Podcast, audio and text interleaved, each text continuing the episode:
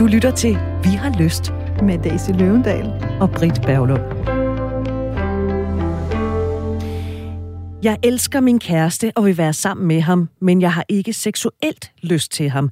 Det frustrerer mig, at jeg ikke er fysisk tiltrukket af ham. Derfor har jeg ikke lyst til sex i hverdagen, og vi dyrker det faktisk slet ikke. Men indimellem møder jeg en fyr, som jeg tænder på. Jeg forstår ikke, hvad der sker i hovedet på mig. Jeg har ikke lyst til sex med min kæreste, men kan fantasere om en fremmed mand. Hvad skal jeg gøre? Daisy, det er en henvendelse, du har fået. Ja, og øh, hun er jo et meget, meget smerteligt sted, som gør rigtig, rigtig ondt. Og det skal vi tale om her i dag. Fordi rigtig mange mennesker har faktisk erfaringer med at elske en, men tænde på en anden. Og det kan godt være, at du, der har skrevet det her brev, ikke forstår, hvad der sker inde i hovedet på dig. Og måske er der ingen af os, der forstår det. Men jeg kan love dig, du er ikke alene. Så den næste lille time, der skal du altså være sammen med os. Det er Daisy Løvendal, som har arbejdet med det her i rigtig mange år. Det her emne som coach, parterapeut, klinisk seksolog og personlig rådgiver. Jeg hedder Britt Berglund. Jeg har ikke arbejdet med det i mange år, men jeg har levet i mange år, og jeg har også noget erfaring. Og så skal du møde Elisa Lykke. Elisa er blandt andet PR-agent, og så kaster hun medvirkende til tv-programmer som for eksempel Temptation Island og hvad kvinder vil have. Og så er Elisa også forfatteren og idékvinden bag en af de mest solgte e- og lydbøger i nyere tid, nemlig dem om kvindefantasier. Der er kommet to styk indtil videre. En tredje er på vej. Den kommer til at handle om mandefantasier. Hej Elisa. Jamen hej med jer, hvor er jeg glad for at være med. Vi er så glade for, at du har lyst til at være her, og så vil jeg sige velkommen til Vi har lyst. Daisy, det der med at øh, ikke være fysisk tiltrukket af sin kæreste, mm. det har jeg også prøvet, men ikke fordi, at jeg havde lyst til en anden i virkeligheden. Det var mere bare manglen på lyst. Mm. Det er klart, at jeg har da også prøvet det her med at møde en, øh, nu kan jeg godt lide mænd, møde en mand, som jeg synes var ualmindelig interessant, og jeg tænkte, øh, fordi det havde jeg læst i, i nogle bøger, at det gør mennesker automatisk, finder ud af, om det er nogen, man har lyst til at knalde, eller ikke har lyst til at knalde. Og der er der godt, mm, kunne godt. Men jeg har faktisk ikke oplevet det her specifikke med, øh, jeg har ikke lyst til sex i hverdagen, vi dyrker det ikke, og indimellem så møder jeg en fyr, jeg tænder på, men det gør jeg ikke på min kæreste. Mm. Det er jo noget af det, der jeg synes, der er fascinerende ved historier, det er, at alle historier er fuldstændig forskellige og unikke, men der er også nogle ting, der gør igen. Og som fagperson kan jeg sige, at den, det her dilemma og den grundhistorie, der ligger i det her, den har jeg hørt før. Og jeg har også i min egen version prøvet noget lignende. Jeg havde en kæreste for efterhånden mange år siden, som, som jeg faktisk virkelig elskede. Og der var en periode i mit liv, hvor jeg troede, det var ham, jeg skulle være sammen med. Og jeg havde også lyst til ham, men ikke særlig meget, ikke, og ikke særlig meget hverdagen. Vores lyst og vores seksuelle forhold fyldte ikke særlig meget vores forhold. Og der oplevede jeg særligt en gang virkelig, virkelig blev tiltrykket til en anden.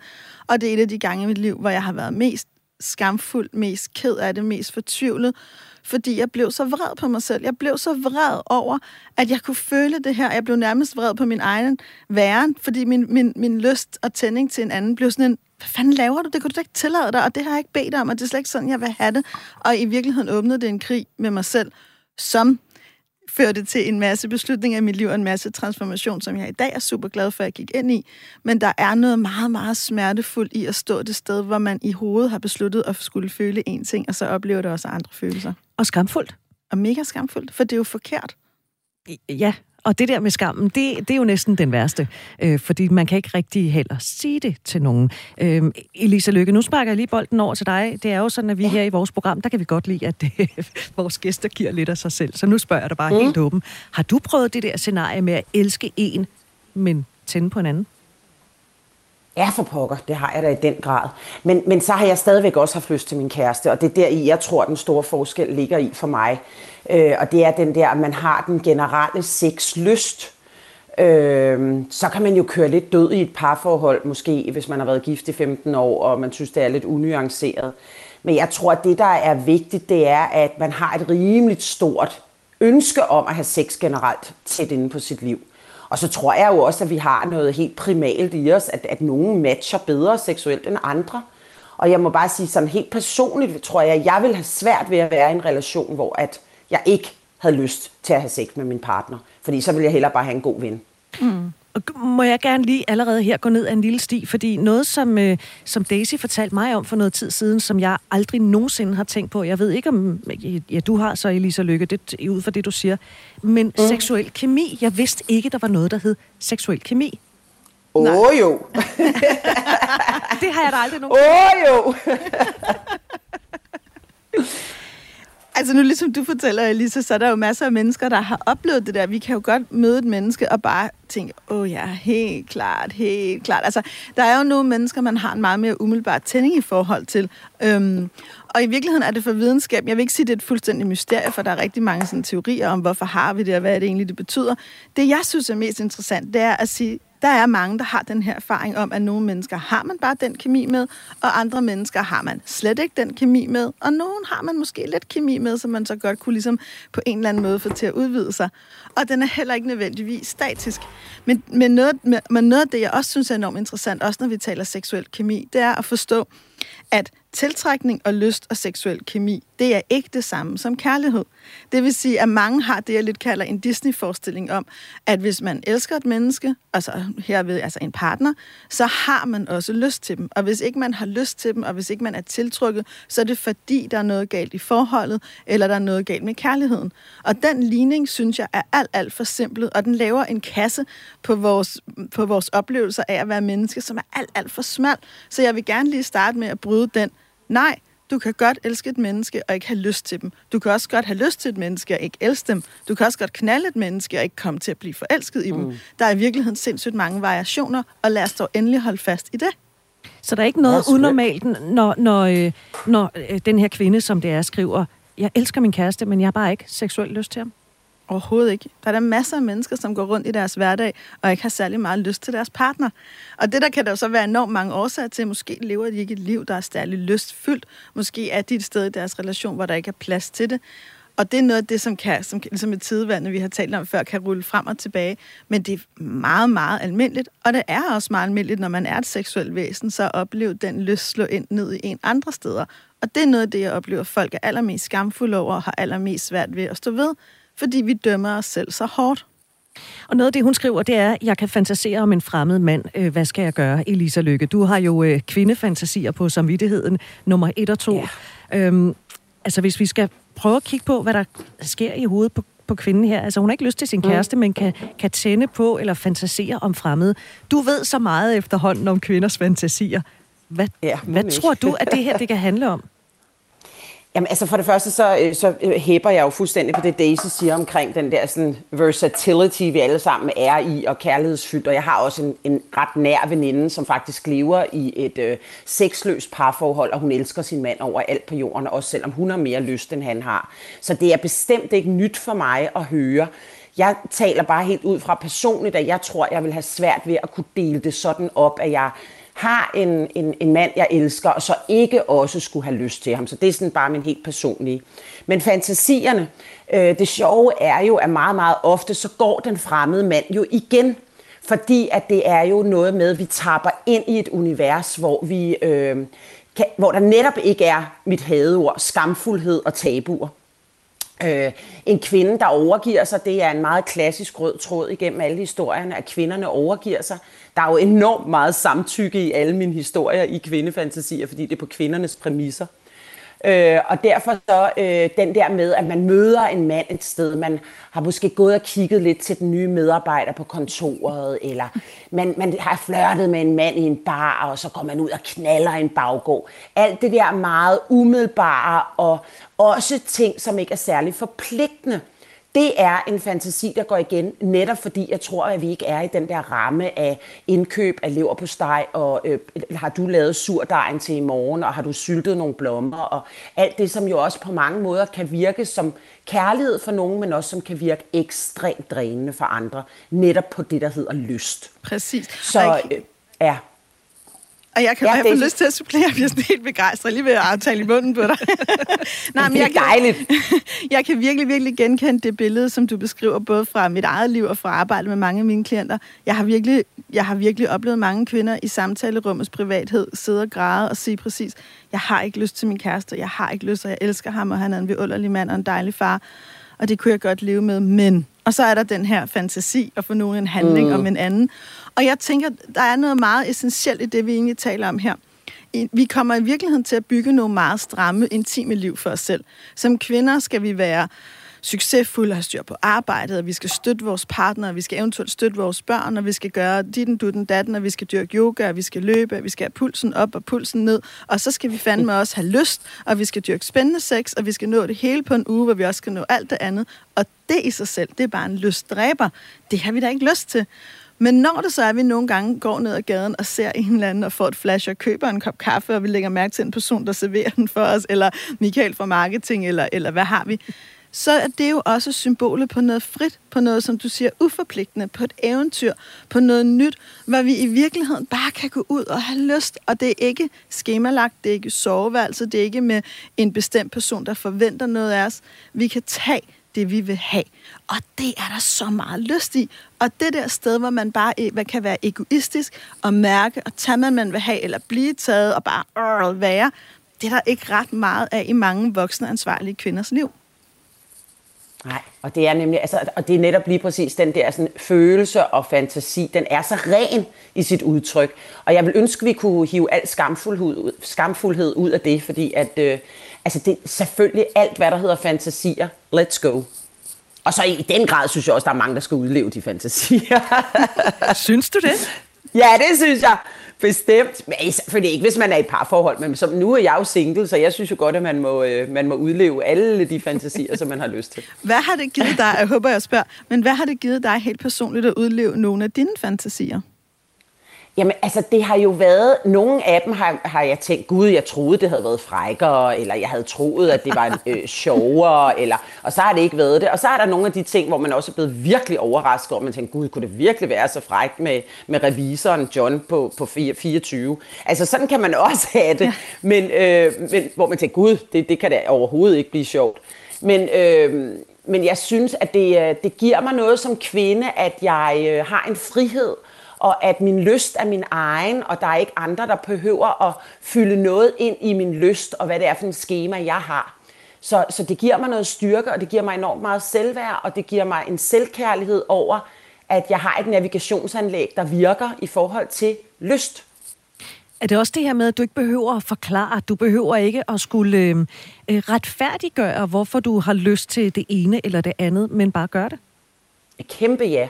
Altså det er, øh, det er netop den der sådan med, at du, du står i dig selv, og du behøver ikke, altså nu er jeg 50 år, og jeg har jo også, jeg har jo også været housewife, været gift i 17 år, og før det i 7 år, og altså jeg har jo også levet det liv, og jeg kan også, øh, det er også derfor, jeg taler om hverdagen, fordi den har jeg jo i den grad også udlevet, hvor man har sgu netop spejse livet op med at huske, altså nærmest få skrevet sex ind i kalenderen, hvilket jo er det mest usexede i verden. Men øh, for at det ligesom skulle blive opretholdt, jamen, så var det fake it till you make it, fordi ellers så var der bare ikke noget sex. Og der har jeg da været i det der rum af, at, øh, at man har skulle virkelig gøre noget for lysten.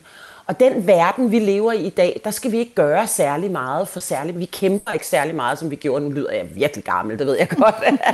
Men altså, det er blevet lidt... Altså, alting er jo blevet så meget nemmere, som min mor siger. Øh, altså, I har et vidunderligt liv. I har tilgang til alt. Det hele er så nemt.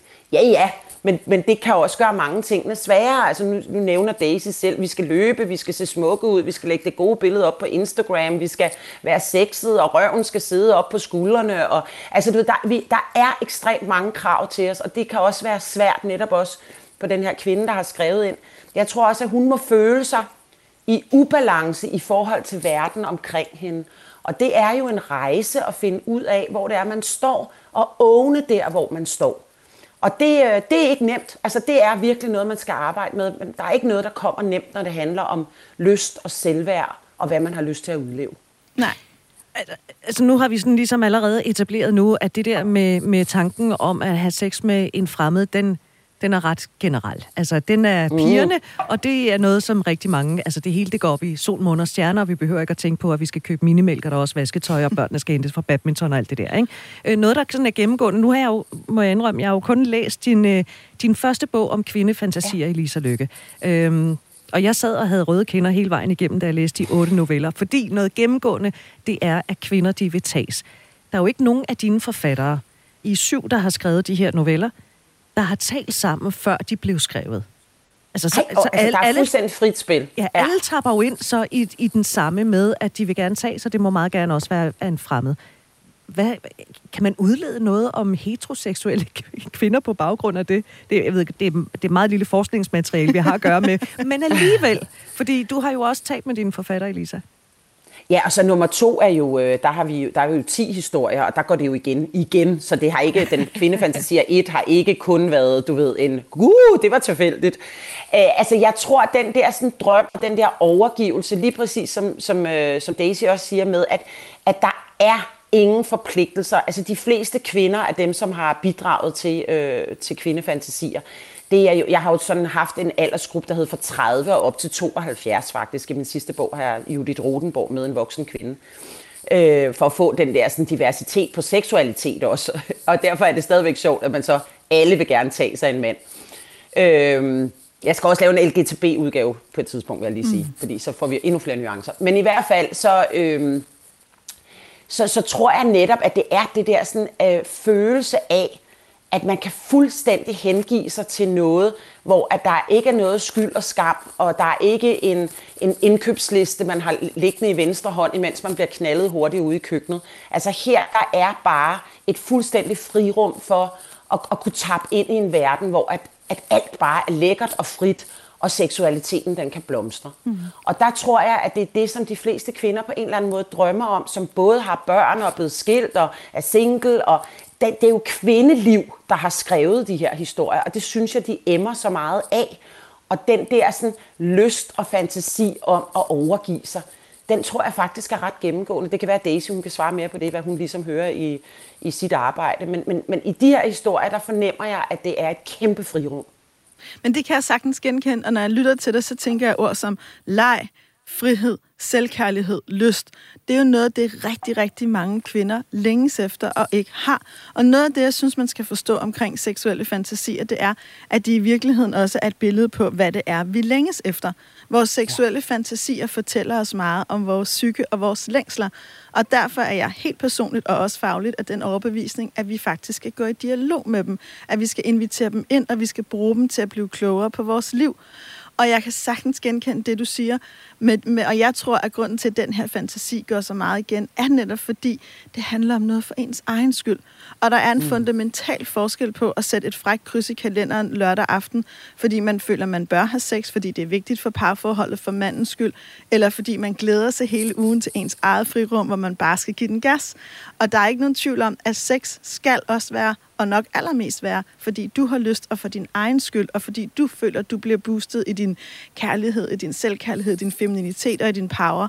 Men det er rigtig svært for mange kvinder at stå i. Og jeg synes, vi skal tale lidt mere om øh, seksuelle fantasier, fordi dem kan man dele ind i kategorier.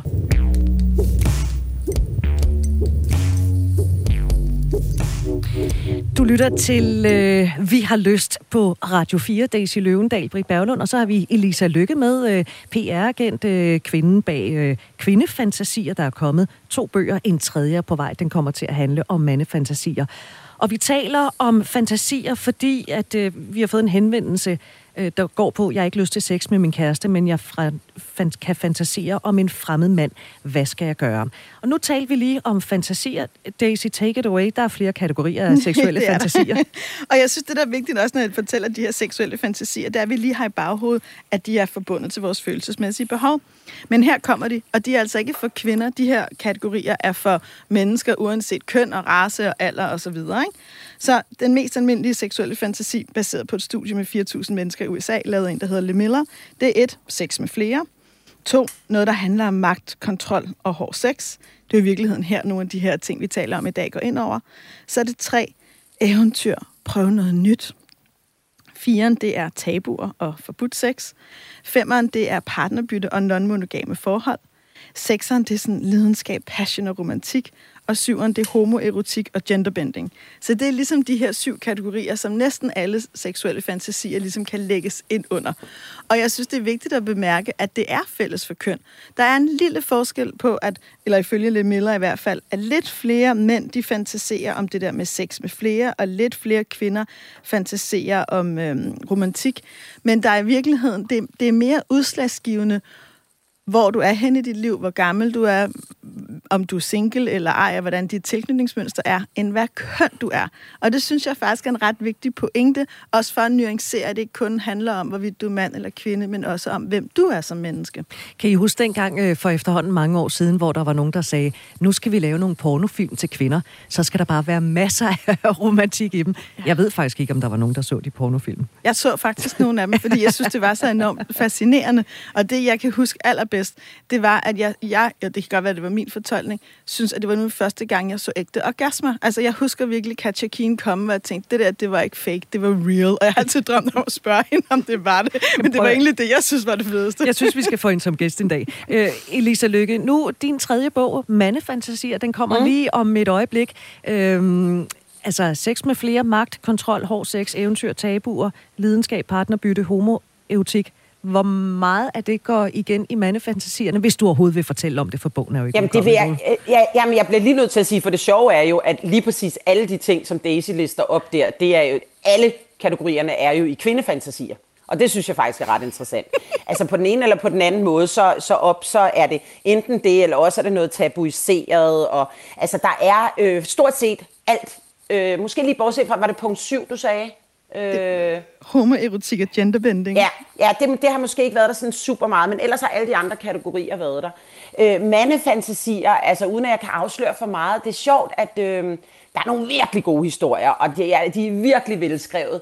Men jeg oplevede også, at, øh, at vi var faktisk ret ens, men jeg synes, at mændenes fantasier på en eller anden måde fremstod øh, en lille smule mere altså skal enkelt, det kan lyde så kedeligt, men de var i hvert fald sådan lidt mere øh, afrundet, øh, præcise, øh, og hvis vi skal gå ind i den der, sådan det gamle tabu om, at mænd er mere visuelle end kvinder, så var det faktisk lidt det, jeg blev ramt af i historierne. Øh, at, at, at jeg tænkte, ja, men I er jo også mere visuelle, mm. end I måske er skriftlige. Og der synes jeg, at kvindernes historie på en eller anden måde rummer endnu flere nuancer og endnu mere sådan... Øh, forskelligheder.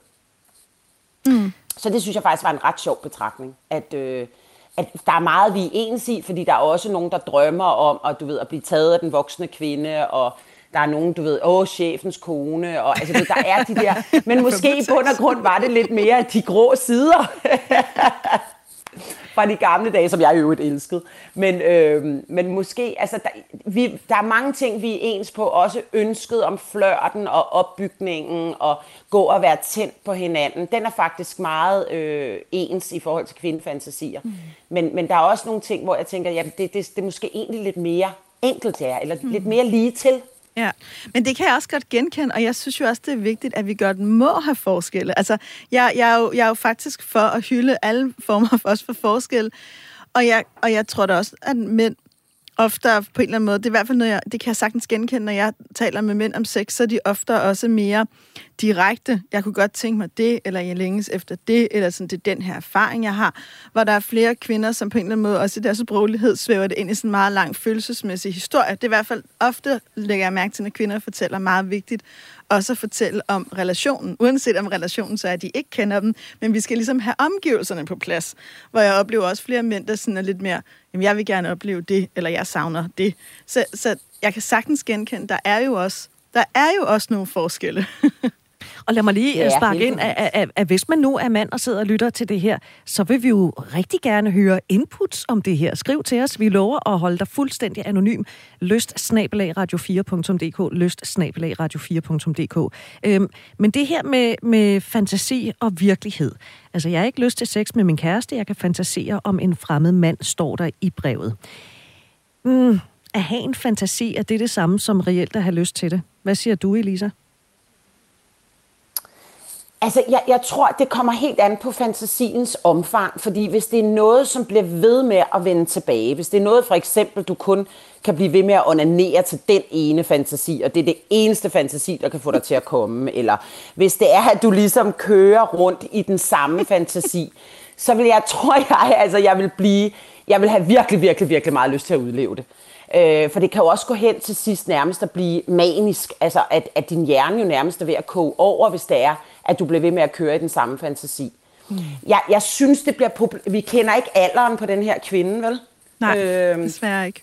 Nej, fordi, nej, fordi at... Øh, altså det kommer også meget an på, hvor hun er i livet. Har de fået børn? Øh, er, hun, er det her måske en mand, som er et dejligt bump på vejen, og hun også kan blive forelsket i en anden mand? Men det, som jeg synes, at jeg, jeg bider mærke i, det er jo, at hun, øh, hun siger, hun ikke har lyst til sex i hverdagen. Så jeg tænker, det kan ikke være noget, der fylder særlig meget. Og måske er, er hun... Øh, jeg ved ikke, om hun overhovedet har lyst til at røre ved sig selv og fantasere i det rum. Men, men jeg tænker, at hvis det er noget, der bliver ved med at vende tilbage, så, så tror jeg simpelthen, at på, en, på et eller andet tidspunkt har hun behov for et aflad, så det ikke bliver så sindssygt. Altså, det bliver jo nærmest en profeti efterhånden, at hun ikke kan få udlevet det her lysten til en fremmed mand. Så jeg tror, at alt afhængig af, hvor meget det fylder, og skal den her mand, er de på vej til at gå op øh, og blive gift, eller skal de have børn, så tror jeg faktisk, at jeg vil udleve det. Men det er jo meget afhængigt af, hvad det er for et forhold, hun har til sin kæreste. Det, det kan jeg virkelig godt følge, og jeg, og jeg synes, det, det er jo virkelig vigtigt at understrege, at der er forskel mellem fantasi og virkelighed, og der er nogle fantasier, som kan være super berigende at udleve meget konkret, og der er nogle fantasier, som jeg synes, man netop skal forstå ud fra den her ud fra, hvad er det for et følelsesmæssigt behov, de opfylder. Og når der er, jeg understreger det, så er det fordi, lad os nu sige, at du fantaserer enormt meget om, at øh, du bliver bortført, du bliver linket, du bliver, du bliver slæbt ned i motorcykelklubben, der står en hel masse mænd parat, de ligner alle sammen Tom og Finland, ikke? Så udover, at der kan være sådan en lille smule logistik i at finde syv mænd, der ligner Tom og Finland, og hvad ved jeg, midt i København, eller uh. i Vejle, eller hvor man bor, ikke? Altså, så kan det også godt være, at den konkrete fantasi måske i virkeligheden ikke er noget, du er parat til. Altså, det, det oplever jeg indimellem, at folk kommer til mig og siger, at jeg har udlevet et eller andet, og det var mega hårdt for mig, eller mit forhold, eller jeg føler mig mega grænseoverskridende. Så jeg tror, det er vigtigt, at man forstår, at fantasier ikke nødvendigvis konkrete. De kan være det. Men det, jeg altid, altid starter med, det er, hvad er det for et følelsesmæssigt behov, som faktisk ligger i det her? Så som eksempel, bare så I forstår, hvad jeg mener, den fantasi, jeg lige talte om, den kan handle om behovet for at blive blive taget kontrollen fra sig. Altså, den her, altså det der med, at der sker noget andet, og der er noget, der sker for mig. Jeg skal ikke selv gøre noget, og jeg kan bare slippe mig selv fri. Jeg skal bare modtage alle de her mænds øh, kærtegn. Det er ikke mig, der er den agerende. Det er ikke mig, der skal iscenesætte. Det er ikke mig, der skal bede om. Der er nogen, der giver mig. Så vil mit terapeutøre sige, ah, du ønsker i virkeligheden at blive givet noget. Du ønsker at blive taget på eventyr. Du ønsker at blive set. Du ønsker at blive begæret. De følelser, synes jeg, det vil være interessant at gå ind i et parforhold med, hvis man er et parforhold, og ind i sig selv allervigtigst, og ind i sit single-liv hvordan kan jeg i virkeligheden give mig selv mere af det her? Hvad er det egentlig, det her handler om? Hvad er det egentlig, mine fantasier fortæller mig om, jeg leder efter? Og der kan jeg fuldstændig ligesom dig, Lisa, når jeg læser det her brev, så har jeg dels lyst til at sige til en, prøv at høre, det kan godt være, at du ikke forstår, hvad der sker i hovedet på dig, men det, der sker, er fuldstændig normalt. Og du har en længsel efter sex, og du har en længsel efter begær, og det har du ikke derhjemme. Og så er det klart, når du møder en fremmed, at du indimellem bliver tændt, og du indimellem, fordi din seksualitet i virkeligheden banker på. Og der vil jeg starte og sige, du har en seksualitet, den er der ikke plads til i dit liv, men den bliver ved med at banke på og fortælle dig, gør plads til mig, jeg vil lukkes ind. Altså, det lyder som et større udredningsarbejde er, det, er det det? Nå, men fordi, ved du hvad, altså det kan jo være skidesvært, det der med at åbne sig selv og være ærlig over for sig selv, og i virkeligheden finde ud af, når jeg tænker det her, eller jeg føler det her, hvad handler det så om? Det er derfor, vi går til psykolog, ikke? Altså. Jo, og, og man kan sige, at vi går også tit til psykolog eller parterapeut, eller hvad vi gør, for i virkeligheden, at nogen holder et rum, hvor alting står stille, for vi selv kan finde ud af det. Ligesom vi i gamle dage har gået til spirituelle vejledere, eller nogen stadig gør det. Men der er jo ikke nogen tvivl om, at det at være menneske og have et lystfuldt liv, det kræver også en indsats. Det er ikke nødvendigvis noget, der bare bliver serveret. Og ja, det er hårdt, men det er også udviklende, og det er også sjovt, og det er også der, hvor man rykker sig. Og det, og det er klart, det kræver en masse mod. Og jeg vil sige en ting sådan helt firkantet, det er, den, det er rigtig svært at ignorere de følelser. Men det er rigtig svært bare at vælge ikke at have dem. Så hende her, bliver jeg bekymret for, hvis ikke hun på en eller anden måde tager det, der sker i hovedet på hende ind. Det er ligesom step nummer et, det er, erkend det sådan, du har det. Accepter det sådan, du har det. Træk vejret. Noget, noget af det, som jeg falder over, der står i brevet, det er, det frustrerer mig, at jeg ikke er fysisk tiltrukket af ham. Elisa Lykke, jeg håber, du har lyst til lige at blive hængende lidt videre, øh, fordi øh, ja. det her med fysisk tiltrækning, hvor meget betyder det egentlig for dig?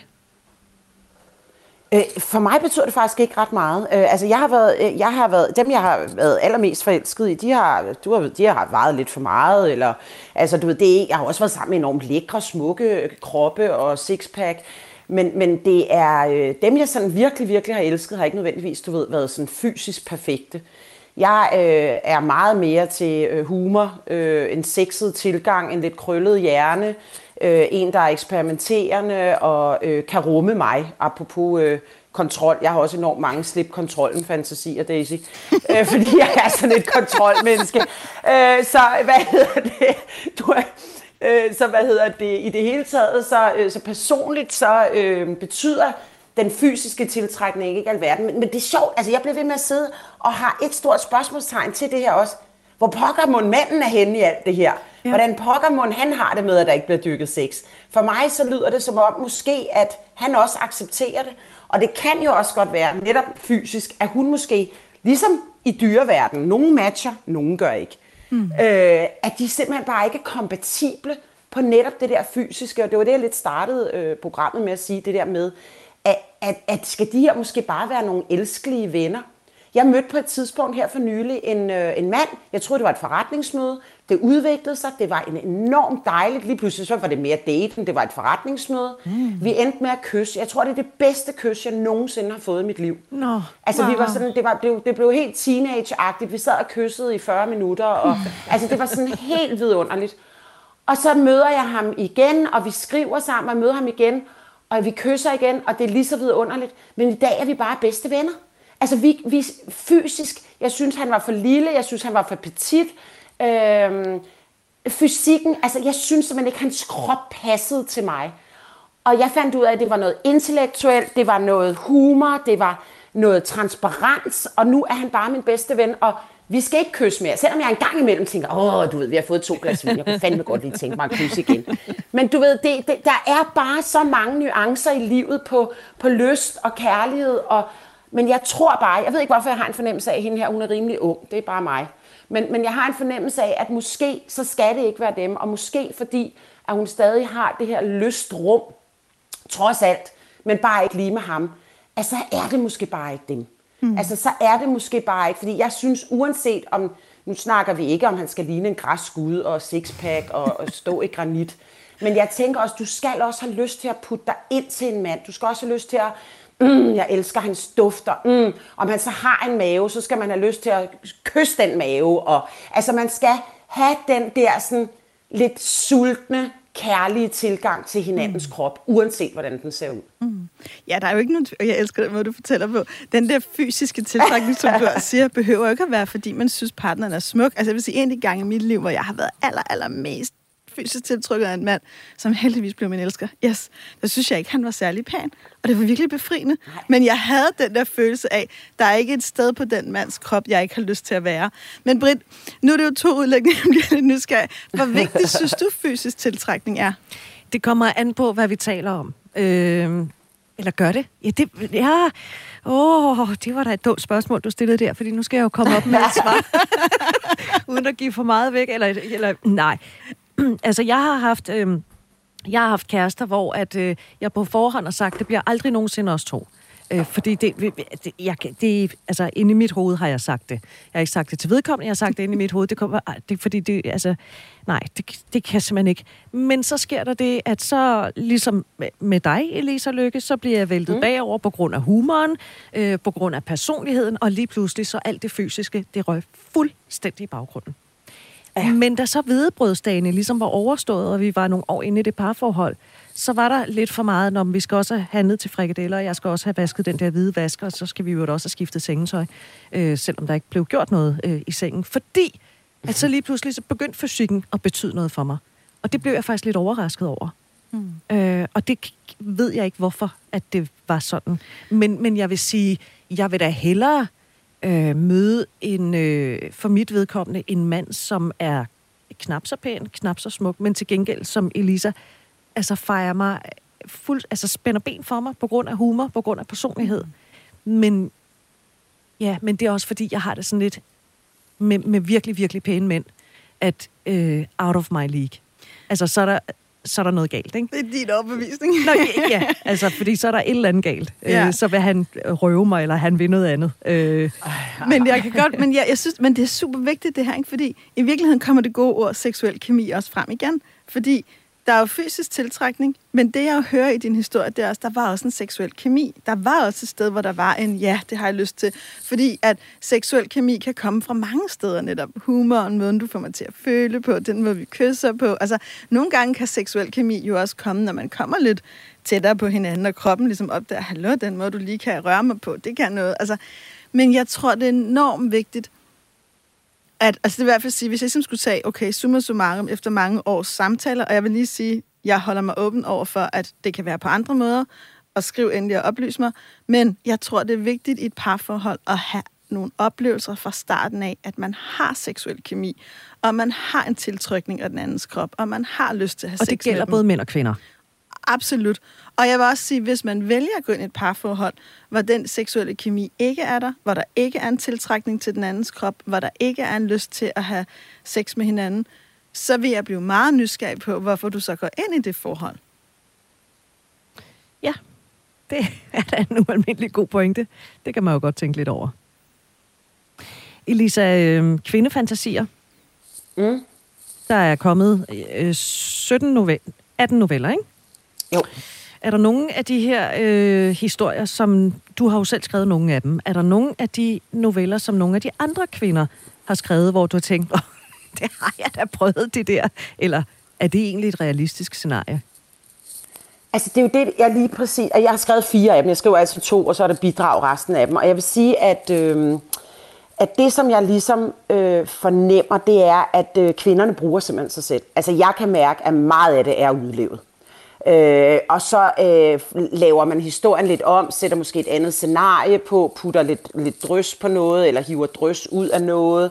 Øh, jeg kan mærke, at kvinderne har brugt sig selv og nogle oplevede ting. Og så har man måske skruet lidt op for noget over i en fantasiende, eller øh, man har gjort historien måske en lille smule, smule mere filmisk. Men det, som der, jeg mærker i alle historierne, det er, i modsætning til Fifty Shades of Grey, hvor man, øh, en verdens rigeste mand ja. finder en uskyldig kvinde, som ingen har vil have før. Hun har aldrig onaneret. Han kommer og puster hende på albuen, og hun får triple orgasmer.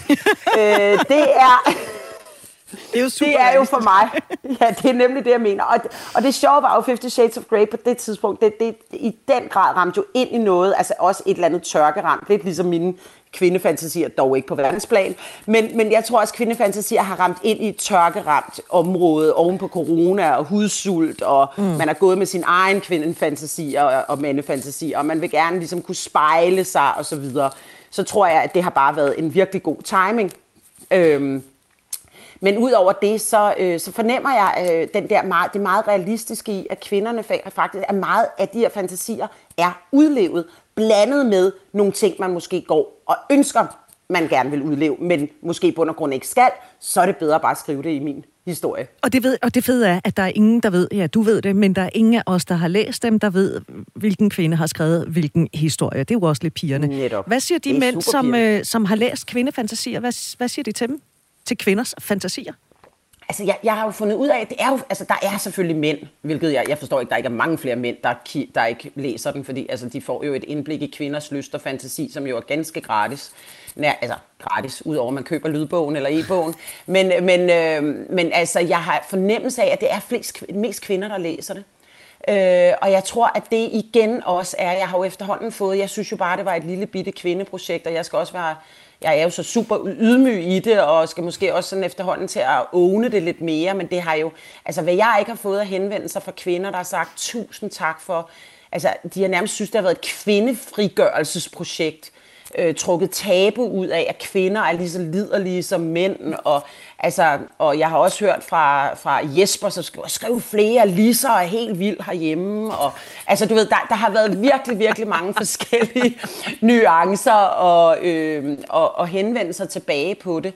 Så jeg tror, at, øh, at hele det der fantasiunivers, og skal man udleve, vil man udleve, bør man udleve, jeg tror, det fylder ekstremt meget i os alle sammen. Og nogle gange taler vi om det, og nogle gange gør vi ikke.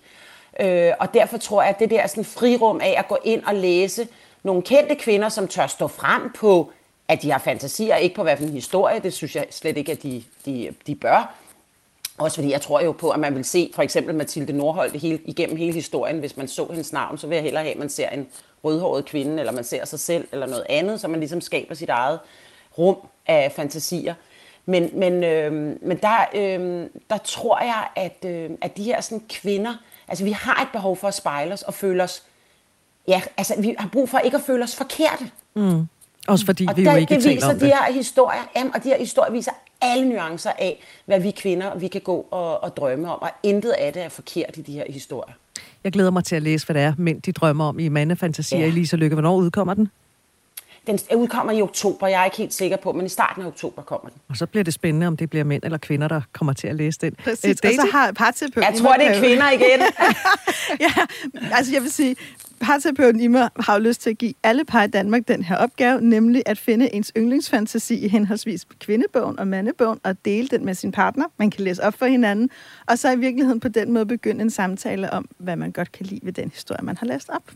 Sådan Daisy, der. jeg elsker dig, fordi jeg så øh, det australske gift ved første blik. Øh, gift ved første blik, hvis nogen ikke vidste. Det er jo et dansk format, som jo er blevet solgt til hele verden.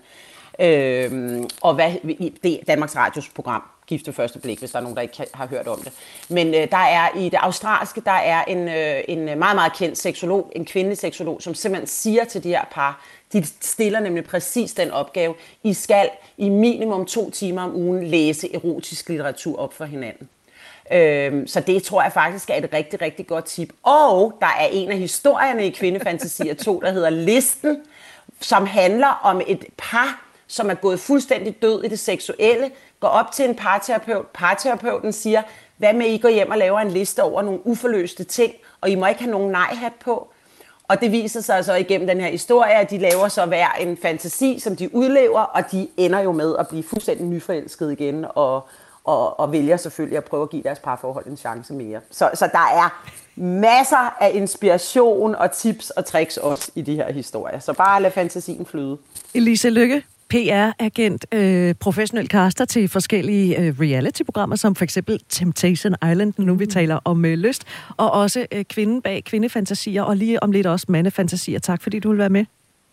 Det var så dejligt.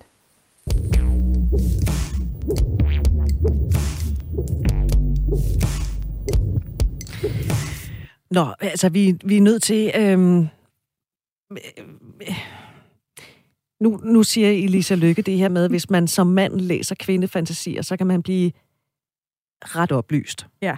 Men stadigvæk, så skal man jo huske at skelne mellem fantasi og virkelighed. Hvordan navigerer man i det her som mand? Jamen, altså jeg synes forstår jo, du, hvad ja, jeg mener? altså i de her tider, hvor vi også, altså, der er måske også nogle mænd, der er lidt forskrækket og bliver lidt forvirret over, hvad man må og hvad man ikke må. Ikke? Jo. Så man læser om en fantasi, men kan man reelt bruge den til noget, fordi der er forskel på fantasi og virkelighed? Præcis. Og i virkeligheden, så kan man sige, det er jo også en invitation til så i virkeligheden at starte nogle nye samtaler. Og det synes jeg er så enormt vigtigt, uanset om man er i et fast parforhold, eller man har en elsker, eller man har en, man engang imellem ses med om søndagen til fri leg, så synes jeg, det er vigtigt at have en samtale om sex. Og det skal jo ikke lyde super kedeligt, at bare den måde, jeg sagde samtale om sex på, lyder vildt kedeligt. Det beklager jeg. Jeg prøver lige at omformulere den lige om lidt, ikke? Men hvis jeg lige skulle give et par konkrete redskaber til dig, der lytter med, så vil jeg sige, ja, jeg synes faktisk, det er vigtigt, at du deler dine seksuelle fantasier med en, dem du elsker med. Hvis det er altså et menneske, som du har tillid til. Øhm, og jeg synes, det er en rigtig god idé, at når det er, du, at du gør det her for i virkeligheden at komme tættere på. Der er noget sindssygt sårbart i at dele, der er noget sindssygt sårbart i at høre, men der er også nogle nøgler ind til hinandens psyke og til hinandens liv, hvor I kan få endnu bedre oplevelser og komme endnu tættere på hinanden. Så man kan sige, udover det, jeg lige sagde før med at læse op for hinanden, læse erotisk litteratur sammen, tale om det, så taler man jo om nogle andre, ikke sig selv. Så kan man langsomt spørge ind til, jamen det er hende der eller ham der oplever i fantasien, er det noget, du nogle gange øh, fantasere om, eller kunne du forestille dig at... Og, og her er det første redskab. Begynd langsomt. Altså, du, du, du skal ikke begynde med at drikke en flaske vin og sige, fortæl mig din mørkeste fantasi. og slet ikke, fordi du kan risikere, at den anden svarer.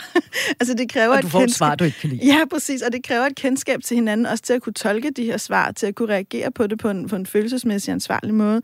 Så jeg vil sige, begynd langsomt og bygge en tillid imellem jer. Tal med respekt. Lyt våg at sige, at jeg kan mærke, at jeg bliver lidt usikker, når du fortæller, at du, du fantaserer rigtig meget om at være sammen med flere på en gang, så føler jeg mig super utilstrækkelig, eller jeg, jeg, jeg bliver en lille smule ramt, når du fortæller mig, at Katja Keen, som vi nævnte tidligere, har været en fast inventar i dine seksuelle fantasier i 20 år, hvordan kan jeg leve op til det? Og der skal man som partner og elskende kunne gribe hinanden, og også fortælle om, ja, og vise, ja, det kan godt være, at jeg godt kan lide at onanere til det, men jeg elsker at være sammen med dig. Så begynd langsomt. Og den anden ting, som en konkret råd, det er at sige, Fortæl altid, hvorfor du deler. Jeg vil gerne dele noget af det, der er inde i mit indre boudoir med dig, fordi jeg har lyst til at komme tættere på. Fordi jeg gerne vil udleve nogle ting. Fordi jeg gerne vil vise den tillid. Fordi jeg vil dig. Fordi jeg elsker dig. Der er, der er en kæmpe kærlighedserklæring og tillidserklæring i os. Og sårbarhed. Og sårbarhed, og det gør, at man kommer nogle andre steder hen. Og kan vi være sårbare på den måde i ord, kan vi også nemmere være sårbare i det seksuelle rum, og måske give et klask, hvor vi ikke plejer at gøre det, eller lægge en finger, hvor den ikke plejer at være, eller alle de andre ting, som også kan være erotisk berigende. Og den sidste råd, det er at gøre det modsatte af det, jeg startede med at gøre med at sige, nu skal vi have samtalen om sex. Lad i stedet for samtalen være sexet. Mås- måske er det slet ikke en samtale, du skal have derhjemme. Hvordan, hvordan, okay, okay. Hvordan, hvordan er en samtale sexet? Jamen, er en det samtale... Med, så er man enormt meget luft på stemmen? Jamen, det, det kunne man godt, hvis man godt kan lide det. Men det kan også være sådan lidt at lade, lade være med, at, lade være med ligesom at knippe dem ind imellem. Jamen, jeg skal lige have klar madplanen for næste uge, og så skal, så skal du lige ud og vaske bilen, og vi skal lige nå alt det her, så skal vi også lige huske at tale om det. Øh, nej, det er super usekset. Når jeg siger, lad samtalen være sexet, så måske tage den på et tidspunkt, hvor I er alene, hvor I kan blive lidt tændte af det, I taler om. Man kan jo blive meget tændt af ens fantasier, hvor det måske kan føre til, ikke at I udlever den, men at I har noget dejligt sammen. Eller tage den et sted, hvor det er, at I har fred og ro. Tag den lidt lejende og sig, jeg har nogle gange tænkt på, at jeg godt kunne tænke mig ikke at have kontrollen. Og sjovt nok, så ligger der et silkebånd der.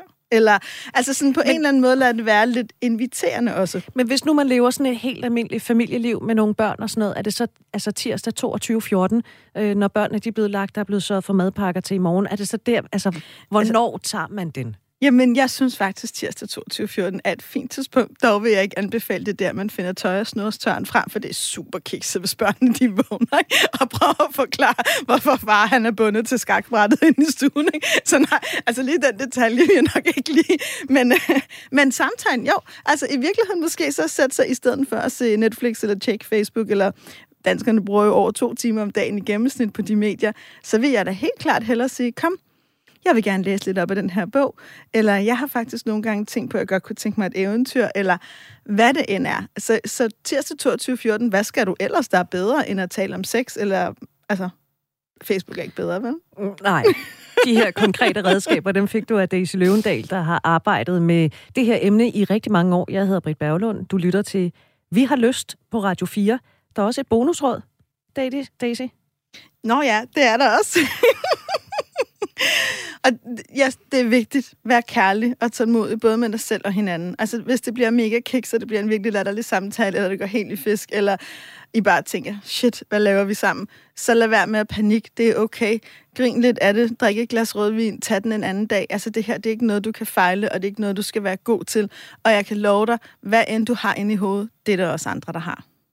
Og så kan man altid sige, det kan være, at vi kommer til at om 10 minutter, og, og så tænker vi, at vi griner det her om 100 år, og så må det være sådan. Ja. Øh, grunden til, at vi taler om fantasier, det er jo fordi, vi har fået et øh, brev. Det lyder som om på snor været forbi, der har de ikke, det er bare en mail. Øh, med en kvinde, vi ved, det er en kvinde, vi ved ikke, hvor gammel hun er, men øh, hun har ikke lyst til sex i hverdagen. Hun har en kæreste, hun føler sig ikke fysisk tiltrukket af ham. Øh, hun har ikke lyst til sex med sin kæreste, men fantaserer om en fremmed mand. Hvad skal jeg gøre? Det spørger hun altså. Øhm, og så skriver hun, jeg forstår ikke, hvad der sker i hovedet på mig. Indimellem, der møder jeg en fyr, som jeg tænder på. Hvad sker der i hovedet, Daisy? Har du et bud? Jeg har det bud, også på baggrund af den her samtale, at hun hendes seksualitet banker simpelthen på. Der sker det i hovedet på hende, at hun, at hun bliver mindet om, at hun har en lyst, og hun har en seksualitet, og hun faktisk savner den. Og når den ikke er en del af deres forhold, så er den stadigvæk en del af hende. Så det værste, hun i virkeligheden kan gøre, det værste, du, der har skrevet det her, eller dig, der oplever noget lignende, kan gøre, det er at skamme dig så meget og blive så vred på dig selv, at du lukker ned og siger, sådan vil jeg ikke have det, sådan vil jeg ikke have det, sådan vil jeg ikke have det. Og jeg kan godt forstå, også apropos det, jeg delte med min egen personlige historie, at du bliver skamfuld, og du bliver vred på dig selv, og du får lyst til bare at tage en pille eller læse et quick fix i et selvhjælpsbog. Men lov må du gøre det modsatte. Vær kærlig og tålmodig med dig selv. Luk det ind. Føl det, for de tanker og fantasier vil der noget godt, og de er en del af dig. Men hvad gør man i det her konkrete tilfælde, hvor at hun jo så render rundt med den her tanke, kan møde en fremmed, som hun tænder på, kommer hjem til sin kæreste, hun og, og, egentlig, og så er, er så gnisten gået ud. Hun kan jo egentlig gå, man kan sige, når jeg siger, at hun skal tage det hjem til sig selv, så det mener jeg, at hun skal prøve at finde ud af, hvad vi, kan jeg, tror jeg på inde i mig, at min seksualitet kan komme til at leve sammen med ham, jeg er sammen med.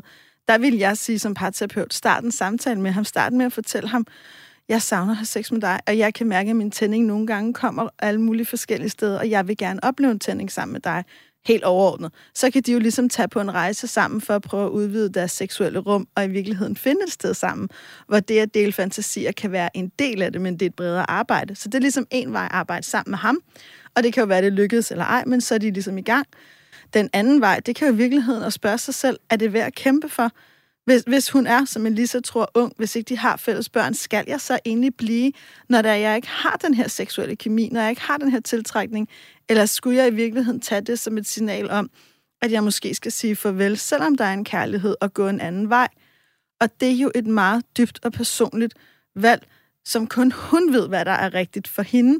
Men jeg vil helt klart anbefale dig, der har oplevet det her, eller sidder i det, giv dig selv tid og plads, og lov mig, du ikke gør det her alene. Find en terapeut, find en coach, find en veninde, find en ven, find et familiemedlem, men du er simpelthen nødt til at have, hvad min gode, Maria, øh, min gode veninde Maria kalder en wing woman. Du er nødt til at have en, der flyver sammen med dig i det her, og du har brug for at have en, som støtter dig, fordi det bliver ikke bedre af, at du prøver på at løse det selv. Find bare et menneske, som kan hjælpe dig med at holde det rum. Men hvornår øh, inddrager man så kæresten?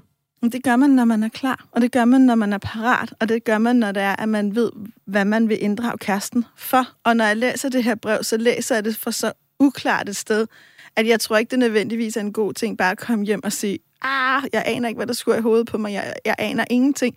Fordi så får han en kæmpestor følelsesmæssig bunke, han skal begynde at rydde op i. Og, og han det, kan føle sig forkert Og han den. kan føle sig forkert, og det er jo ikke ham, der skal rydde det op, det er jo i virkeligheden hende, der skal erkende, jeg har lavet en livssituation for mig selv, hvor jeg ikke har sex med min partner, hvor jeg ikke er tiltrykket af min partner, hvor jeg har lyst til andre. Mm, ikke? Hvad skal han sige til det? Det kan, eller, det kan han jo ikke sige noget til, og derfor vil jeg invitere jeg hende her til selv i virkeligheden at prøve at blive lidt klogere på det, før hun deler. Og det gør man ved at dele med andre, eller med en anden, en fortrolig, som ja. ikke er kæresten. Præcis. Altså, jeg ved ikke, hvordan man åbner sådan en samtale. Altså, kan, mm, jeg, jeg tænker, det er noget med virkelig... Altså, man ved jo forhåbentlig godt, hvem, hvem der virkelig står i ens liv. Og jeg vil nok også, igen, ligesom jeg sagde før med det konkrete råd, start lidt langsomt. Du kan jo starte med, hvis du tænker, det er hende her, det er den her veninde, jeg måske kan stole på. Så sige, jeg har noget, der er rigtig dybt for mig. Har du, vil, du, vil, du i virkeligheden, vil du i virkeligheden være med på den her rejse? Bed om lov. Sig, okay, det handler om min seksualitet og min parforhold. Kan du stå ved siden af mig, uanset hvad det betyder for min kæreste, og kan du være lojal mod mig? Og så må man jo håbe på, at de mennesker, der siger ja, rent faktisk mener det. Men jeg tror, at noget af det, jeg har selv været rørt af mange gange i mit liv, det er, at når mennesker deler, så bliver der jo også delt tilbage. Det er jo tit, når man siger noget sårbart, at andre siger, ej tak fordi du siger det, jeg har også vildt meget behov for at lette mit hjerte. Og vi må aldrig glemme, at andre også har behov for både at give og dele. Vi er ikke så lang tid tilbage, øh, under to minutter, men jeg synes lige, vi skal vende den rundt og så sige, hvis det er en mand, der sidder og ikke føler sig fysisk tiltrukket af sin partner, men tænder på fremmede. Kvinder er kendt for, at vi kan godt lide at tale, vi kan godt lide at tale meget, vi kan godt lide at tale sammen. Mænd måske ikke så meget. Med Nej, samme men, opskrift, eller men hvad? Ja, det vil jeg sige, fordi jeg oplever faktisk ikke, at dybest set, at mænd har et mindre behov for at kunne dele deres følelser. Det kan godt være, at de kulturelt har lært, at de skal bære dem selv, men det er ikke det samme, som de ikke også har et behov for at have en fortrolig eller blive lyttet til tværtimod. Tusind tak til dig, der havde lyst til at dele dine tanker. Jeg synes, det har været øh, mega interessant at tale om det her, og øh, Vi vil jo også gerne høre fra dig, der lytter med, med erfaringer, eller hvis der er noget, som du synes, at vi skal tale om her i programmet, så øh, skriv til os. Ja, og hvis der er noget, du synes, vi helt åbenlyst skulle have sagt, så skriv ja. og fortæl os det, vi vil gerne. Vi har jo også blinde vinkler. Skriv endelig. det er lyst radio4.dk. Der øh, kan du altså skrive med alt, hvad du overhovedet måtte have op i dit hoved, øh, fordi sammen bliver vi klogere. Så kan du jo også følge os på hashtagget, der hedder Vi har lyst. Og Daisy, så skal vi huske at sige, at vi har mere lyst. Det er jo en lille ting, der kun kommer som podcast øh, midt på ugen. Hver tirsdag kl. 3. Ja, og øh, der kan man få en opfølgning. Der kan være alt muligt. Jeg kan kun anbefale, at man går ind og, øh, og henter programmet som øh, podcast. Har du egentlig lyst til mere, Daisy? Har du lyst til, at vi gør det igen? Ja, det har jeg. Så gør vi det igen om en uges tid. Programmet her, det produceres for Radio 4 af Only Human Media.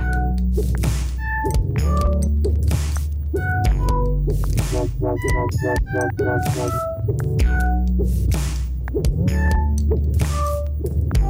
Thank you.